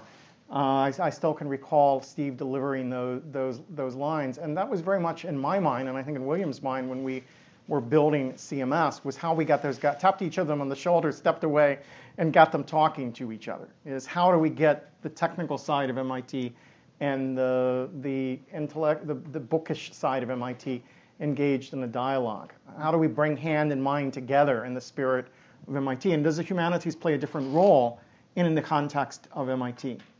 So that's part, that's part of it. You know, and I'm a total hypocrite on this point because I avoided every production class I could possibly avoid in grad school. And we really didn't hang out with those guys who actually made things. But I came, I came from a generation of people who worked with their hands, the sheet metal worker who was my grandfather, my father who built buildings. And so I have a deep appreciation of the understandings that come out of working with material, working with your hands, and understanding what those things can do that governed me as I thought about this. The other thing was it was governed by this question of jobs and how do we break out of the Ponzi scheme of academia that I was talking about. And we went around, Alex Chisholm and I went around to 60, 70 different organizations, companies, and said, what do you value about people who have liberal arts or humanities degree, and what do you see as their weakness? And the answer we got over and over again was that what was valuable was the creativity, the breadth of knowledge, the ability to think outside of fixed boxes.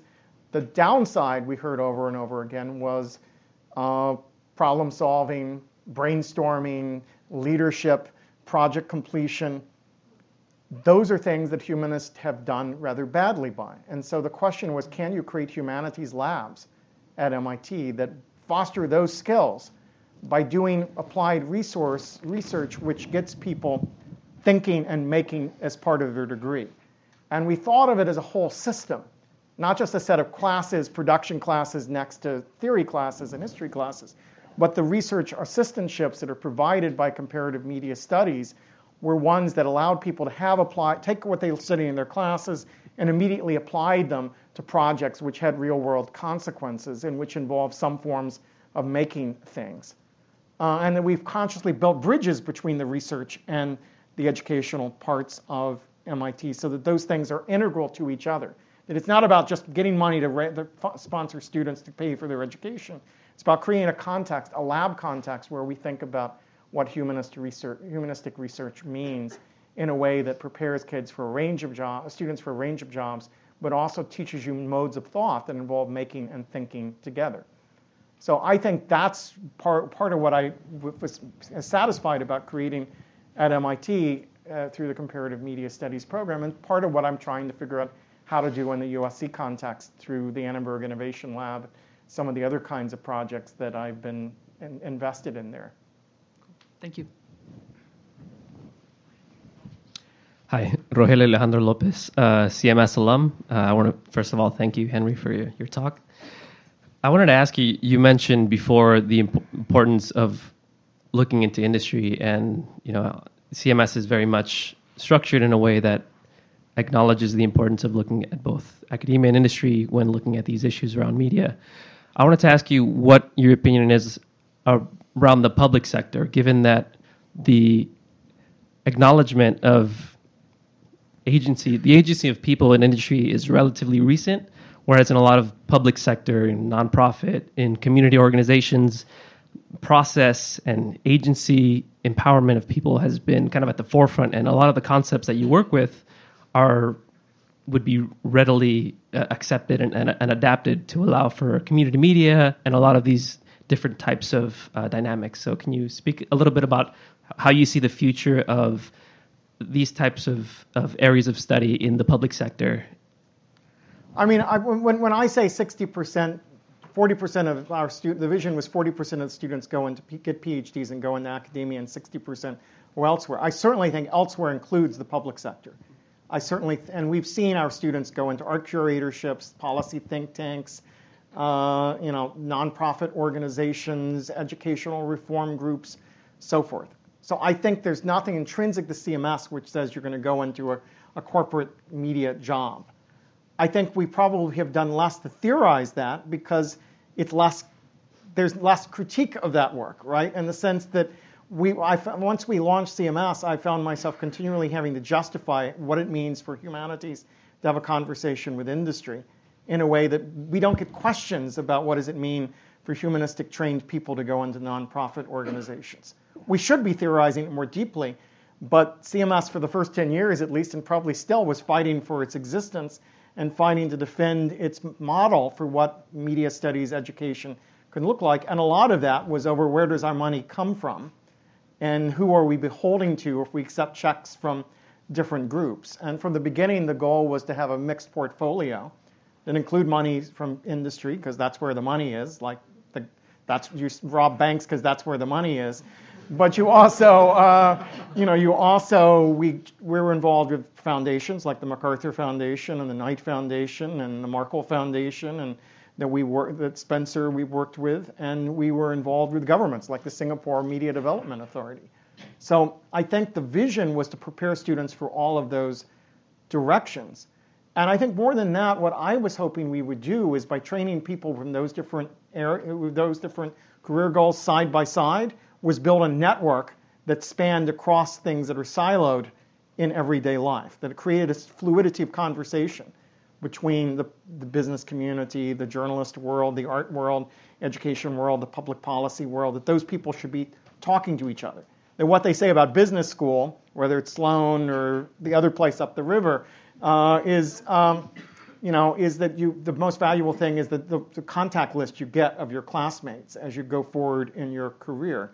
And I think what's happened with CMS is we've got people who are pursuing many different careers and are able to connect with each other in ways that are not on the maps, that are not channeled by the silo structure that takes place. One of the, way, one, one of the ways one can see that embodied is in the Media in Transition conferences, which were intentionally uh, uh, uh, targeted uh, not only across academic disciplines, but were intended to include people from business and, uh, and, and the public sector. When those conferences have been successful, I think most of them have been very successful, the conversation has been, as Henry describes, across borders that are usually not so easily crossed. I hope I, I haven't fully answered your question because I haven't fully theorized what that relationship to the nonprofit sector looks like. But I, I, I would encourage others to think deeply about what that, how we might understand that relationship because nonprofits always fall through the cracks. You know, I, I'm reminded of, of Yochai Benkler's Wealth of Networks book, which I read just after Convergence Culture went to press, in which he sort of argued against seeing a world where there's commercial and amateur media producers and focusing on a world where there are producers of many different motives, including nonprofits, educational institutions, political activist groups, governmental agencies, religious agencies, and so forth. I tried very hard with spreadable media to make sure we touched on all of those different dimensions of media because I think we, we need that more diverse picture of what the mediascape looks like. Thank you. Question. Hi, Henry. Hi. My name is Derek Breen. I'm a designer on the Star Logo team here, and I also do uh, curriculum development for Star Logo and Scratch. When I work with young students and varying age teachers with both Scratch and Star Logo, I'm often find myself reflecting back on the book Diamond Age. Mhm. Um, so where Neal Stephenson takes sort of the Prince and Pauper approach of having a young girl and a, and a I'm sorry, a street urchin and basically a princess, Bill Gates' Yes. daughter, and gives them each the same piece of technology and sees the course of their lives. I guess I'm asking if you could talk a bit about how you've reflected on ways that we have or haven't nurtured storytelling while we've been expanding the technological possibilities or the, the access to different mediums through these past 20, 30 years. Yeah, I think storytelling may be the most important civic skill of our time. I, and I see story, you know, as I said, we did a webinar series for MacArthur in January where we brought together 20 young activists from everything from the Occupy movement to Anonymous to the Dreamers to environmental activism to Iraq veterans against the war, all, to people, uh, sex, sex worker, so people against sexual violence and on behalf of sex workers in India, all the Invisible Children, all of these organizations which have achieved, risen and fallen off their capacity to create compelling stories that tell about the world, that force us to rethink who we are and what our ethical commitments are and commitments for change.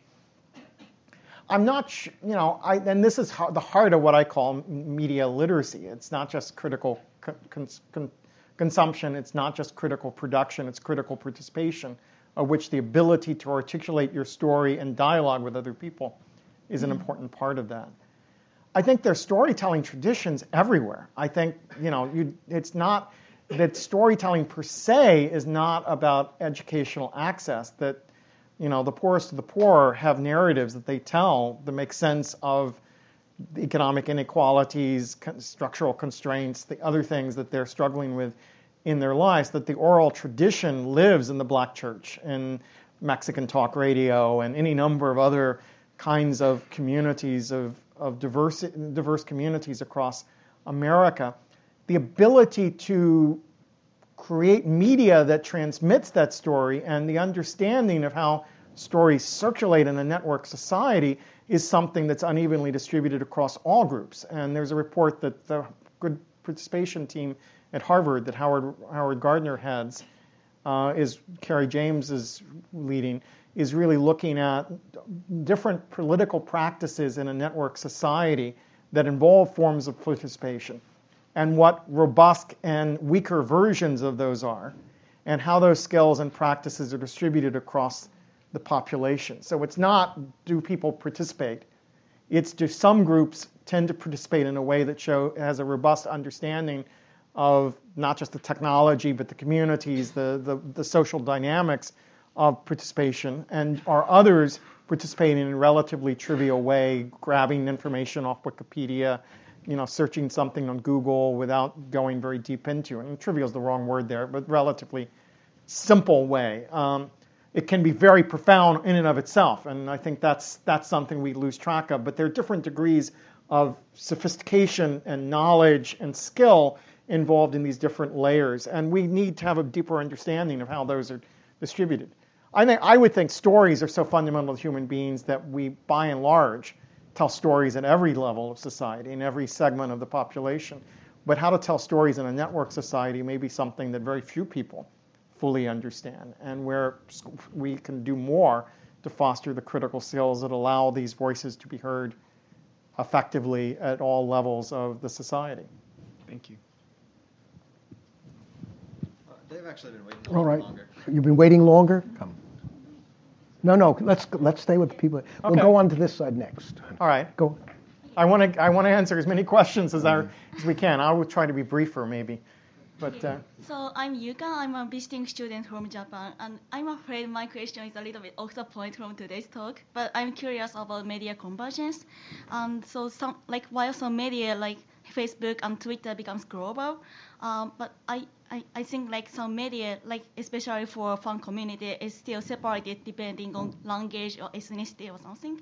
So I wonder if the or the media or social networking service is heading for the convergence, or uh, are they still remain like segregated depending on the language or nation? So, Are they headed for convergence, Yeah, or will or- they yeah, continue to be separated. Yeah, disaggregated? depending on the like. That's an interesting question. I mean, if you know, if there, so this is a that stake here is the question of whether a network society is necessarily a global society. I think it's very clearly transnational in that some centers of cultural creation around the world are interfacing with each other in a more robust way than ever before, right? But language is a key ops, a key factor in that. So those that speak English language are connected with each other. Those that speak Spanish are maybe connected with each other more deeply.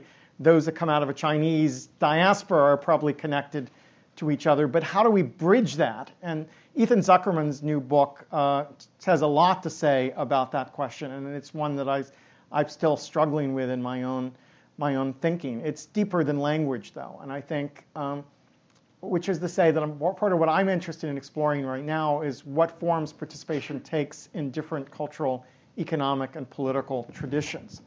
Uh, so, with social media is obviously going to operate differently in different social contexts. That's sort of a given. We may use it, and different groups may use it, different ways it's used. But in a deeper sense, if what's at stake is not Twitter but participation, how do we understand what participation means in Latin America as, or in Eastern Europe or in Africa as compared to the United States? That's a core question. On my blog recently, I featured a series of posts by Polish scholars describing how popular culture and participatory culture has taken shape in Poland after the fall of communism. And issues around collectivity uh, are crucial for, for a country that was forced into collectivities and now is struggling to figure out how to form new social structures that have mutuality and reciprocity but are not governed by the kinds of categories by which communism organized things. Or if we're looking at China, the, the ways in which uh, the two economies and the one child policy and other things that are going on there have consequences for how people are using social media, how people are forming social connections to each other. There's so much work yet to be done. And even the scholarship that's produced is blocked by the language barriers that you're talking about. So, something as basic as I know there's incredible work on otaku culture going on in Japan, uh, Ian out there, uh, but um, very little of that has been translated into English. And as someone who spent a lot of my life studying fandom, I get snippets of things removed from context without understanding the larger debate. And really am eager to engage with that work, but it is very, very difficult to do without the language skills that connect English and Japanese together.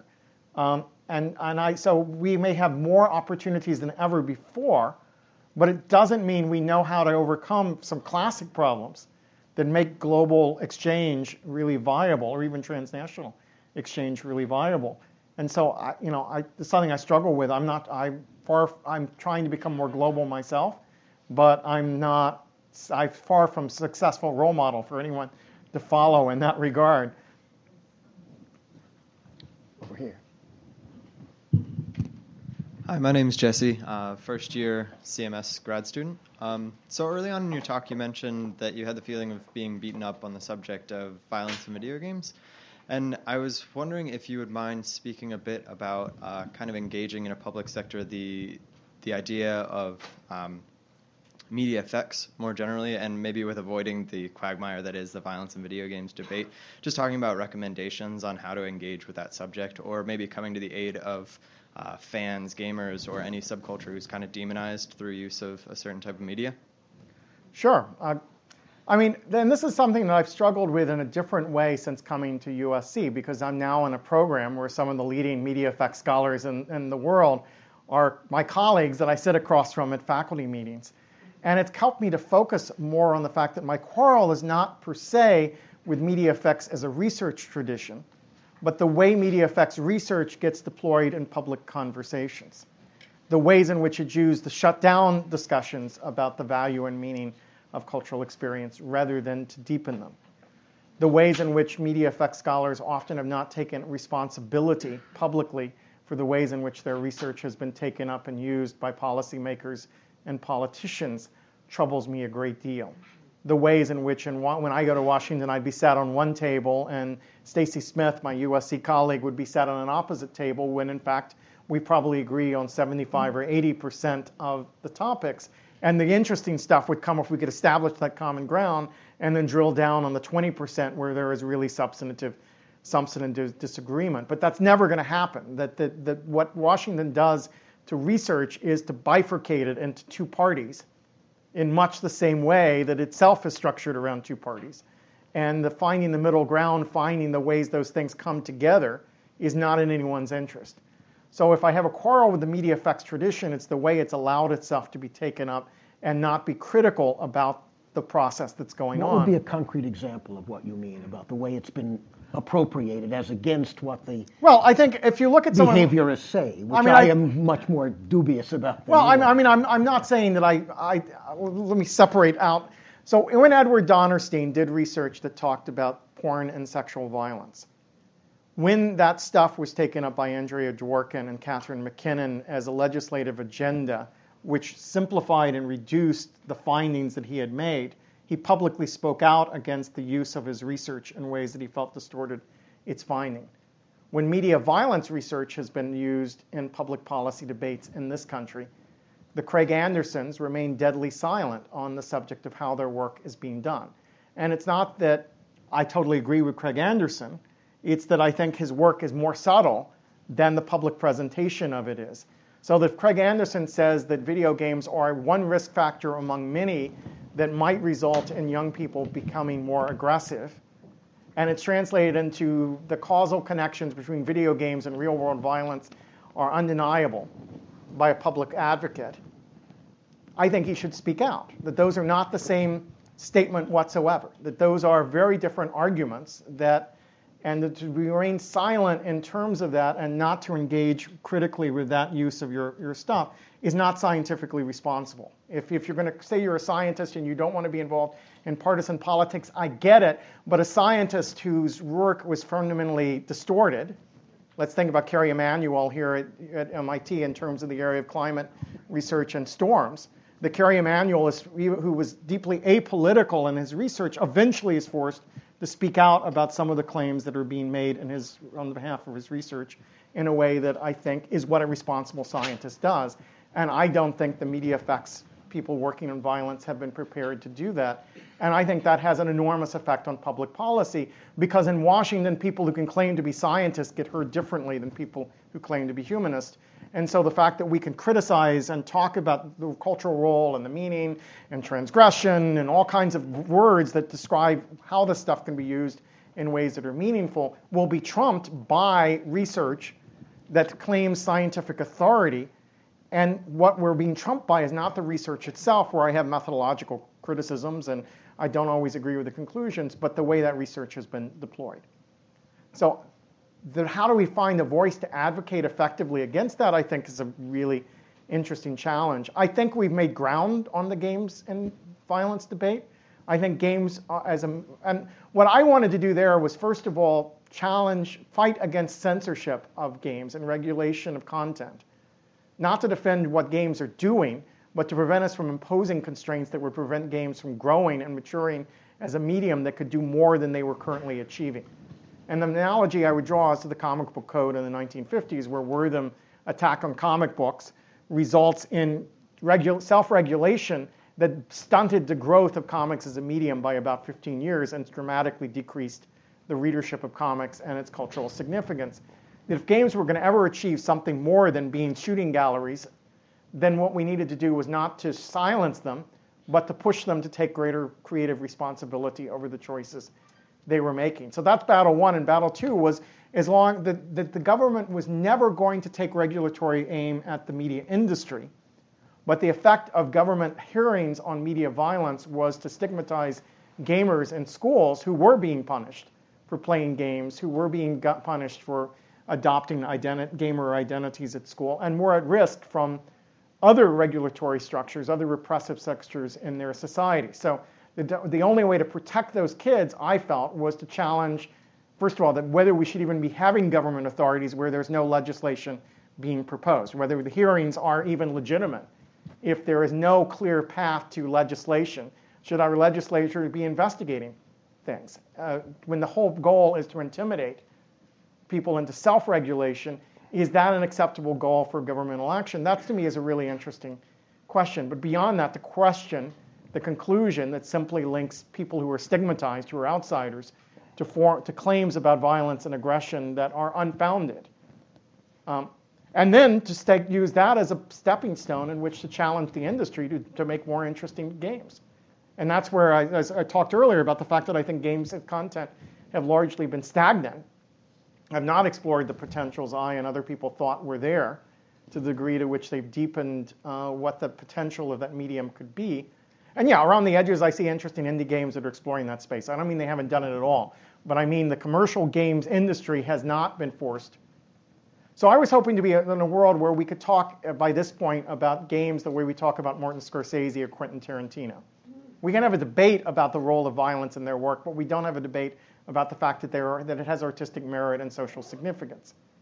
I don't know that I can have a debate about whatever Rockstar released this year that goes to that level of depth because I think that they've continued to exploit the controversy for their commercial interest rather than rise above it and try to explore the me- what the medium could do in a deeper way.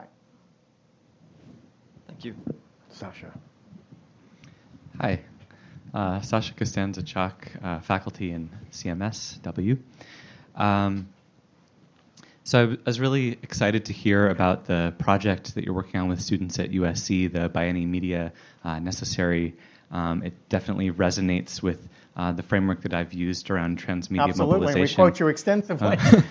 And but but in the last couple of years, as I've looked at this uh, process of you know, so social movement actors have always used every media that they have access to uh, to you know uh, tell their stories, amplify their voices, and gain adherence. Um, in the context of moving that type of activity online, uh, in the midst of the Snowden uh, revelations and the conversation about uh, surveillance, not only from private actors but also from the state and also peer-to-peer surveillance, I am trying to rethink that argument, and I wonder, you know, sort of invoking uh, James Scott, we might say that the hidden transcripts that social movements have previously produced and circulated cultural materials through uh, known networks, now that it's moved online, it's become visible and it's a tool that's uh, easily accessed by uh, those who would repress the movements.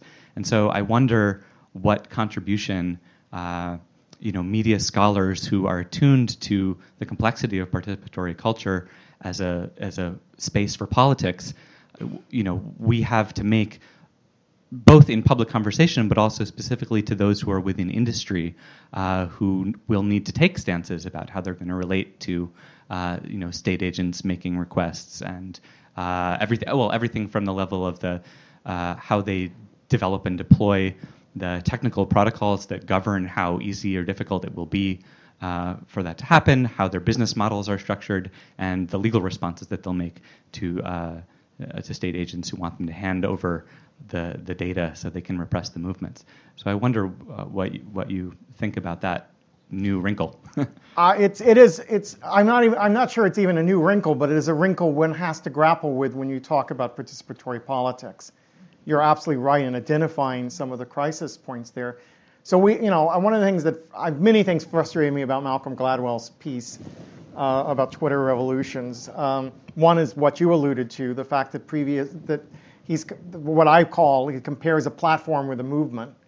So the, the comparison ought to be with the telephone revolution of the 1950s and 60s. I we often have a slide I often show of King talking on the telephone and knowing that the telephone was pretty crucial for organizing it. But we know we would never reduce the civil rights movement to the telephone, and we should never reduce contemporary media, media activism to Twitter or any other platform. That it is precisely that it travels across media. And your work on transmedia mobilization has been really helpful to me as I think about how that travel takes place and how different travels takes place differently for various groups.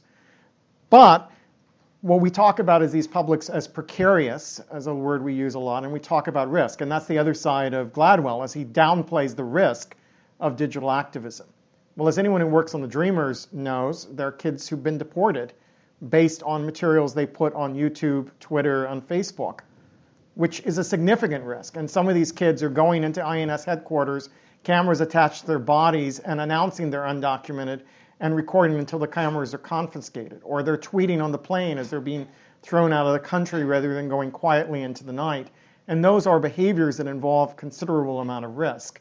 And surveillance is one of those kinds of risks. So Sangita Shresthova on our team has been really have issued a white paper about the American Muslim experience post 9/11 and the paradoxes of struggling to gain visibility in order to challenge negative representations of their culture, and yet being more subject to surveillance at all levels, the more deeply they get involved in, in that form of media expression. The more public they become, the more exposed they become, and more exposed they become to risk. And for them, that can be everything from governmental surveillance and, you know, from the NSA or the New York Police Department to surveillance within their own community and, and conservative Muslims critiquing them, attacking them, people attacking, finding them online and using them as the bully boy for their hostility toward terrorists, you know, that kind of attack. And so surveillance there is part of a larger picture of all kinds of ways in which being visible